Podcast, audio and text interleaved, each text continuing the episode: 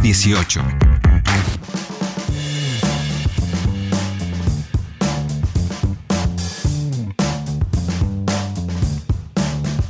Muy bien, nos quedan 13 minutos de, programa, pero no queríamos dejar de pasar por este tema que nos parece muy, muy, muy interesante y además es una invitación abierta. Hoy el mismísimo presidente Alberto Fernández estuvo en la ceremonia de inauguración de lo que es la sala inmersiva en el edificio del Centro Cultural Kirchner, una sala única en su, en su especie, la primera, creo yo, en términos de, instituciones culturales de, la nación, del país, que además está abriendo con una programación especialmente dedicada a Astor Piazzolla, se cumple 100 años del nacimiento de Astor Piazzolla, hay cantidades de festejos, todos muy, muy, muy este, bien recibidos, y bueno, en este caso es el elegido para, inaugurarla. En línea con nosotros está el ministro de Cultura de la Nación, Tristan Bauer, a quien saludamos. Ministro, ¿cómo le va? Mi nombre es Edi Babenco, con Flor Alcorta y María Stanraiver. ¿Todo bien?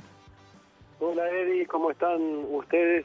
Sí, la verdad que un, un buen día para el Centro Cultural Kirchner con la inauguración de esta sala inmersiva, ¿no? Me imagino que, que, sí. ¿Nos puede contar, ministro, cómo un poco qué vieron, qué vieron? Porque yo tenía ganas de ir hoy, sabía que desde temprano hoy ya medio se podía uno asomar por ahí. No hay que, hasta donde tengo entendido, hay que simplemente hacerse presente, no hay que sacar entrada ni nada. Pero bueno, por el horario del programa, qué sé yo, dije, bueno, voy un rato más tarde o si puedo voy mañana. Que no, lástima que no viniste porque fue muy emotivo tener acá a toda la familia Piazzola presente.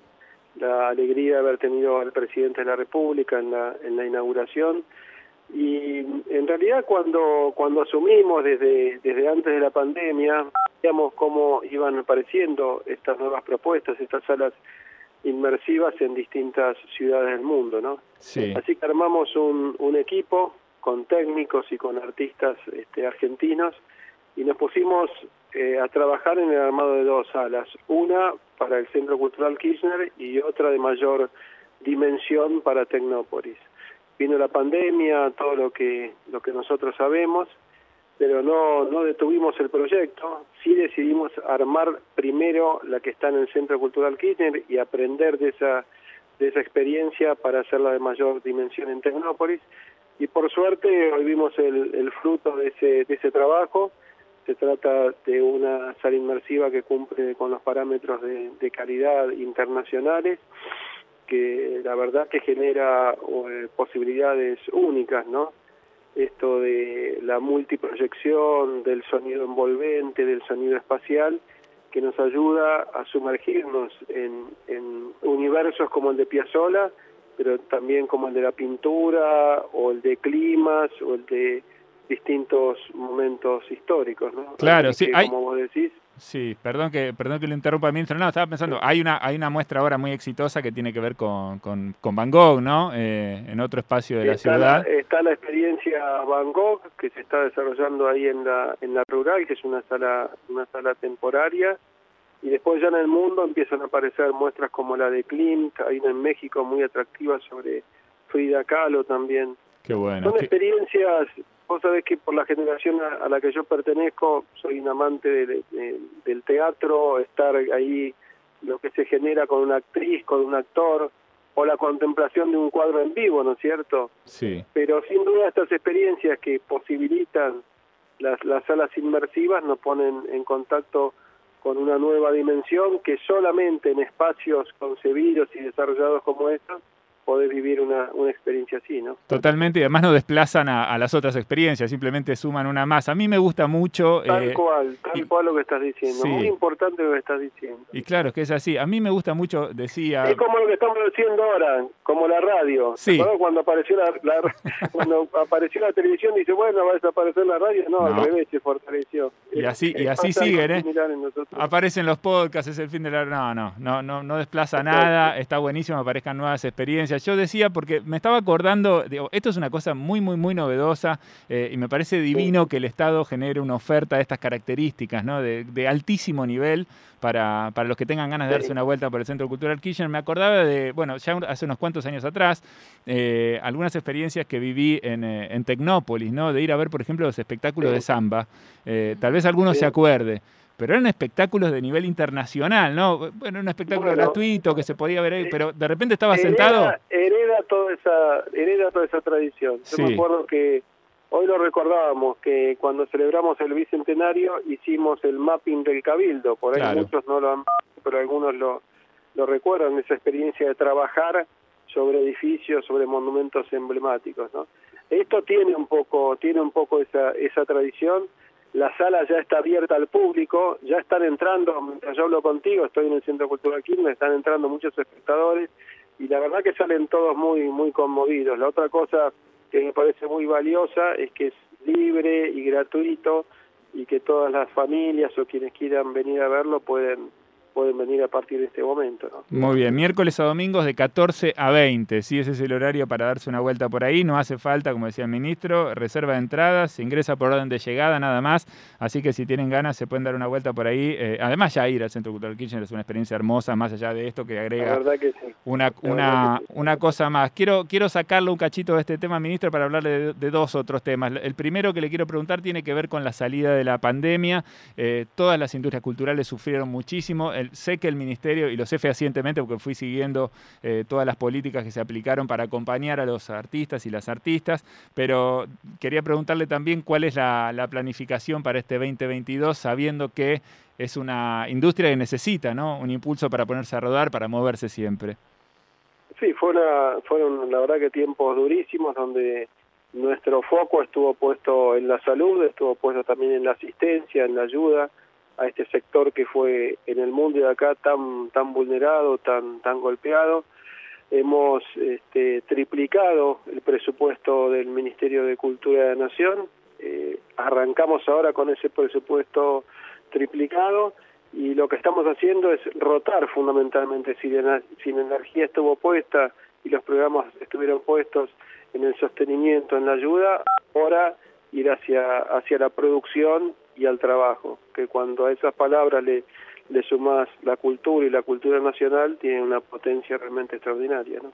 Totalmente, totalmente, este, estoy muy seguro de eso y, tuve la suerte de, ver la potencia ¿no? de, la, de la cultura argentina, de la industria de la cultura argentina también como en capacidad de exportación, ¿no? También de, de, cultura y de, y de como bueno como una forma también de estamos trabajando mucho estamos trabajando mucho en todos esos formatos exportables estamos desarrollando muy fuertemente el MICA, el Mercado de las Industrias Culturales Argentinas, que en los próximos meses vamos a hacer una edición presencial.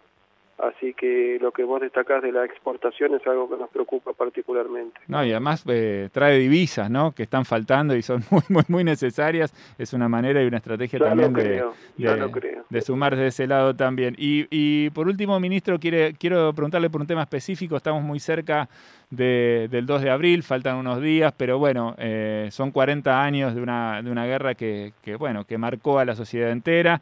Y en el caso suyo, además, eh, hay cuestiones, eh, características específicas. La primera creo que tiene que ver con que hay una cuestión generacional de haber atravesado ese, ese momento. Y por otro lado, usted dirigió la película Iluminados por el Fuego, que es también un testimonio de ese de ese momento. Nosotros estamos siguiendo todo lo que, todo lo que viene pasando alrededor de, Malvinas en este año. Creemos que es un tema muy importante para nosotros también desde acá, desde, desde la radio. Sabemos que Malvinas nos une y queremos preguntarle, bueno, eh, ¿cómo, ¿cómo está viviendo esta cercanía de este aniversario tan importante? Bueno, con mucha, con mucha intensidad, ¿no? Con mucha intensidad.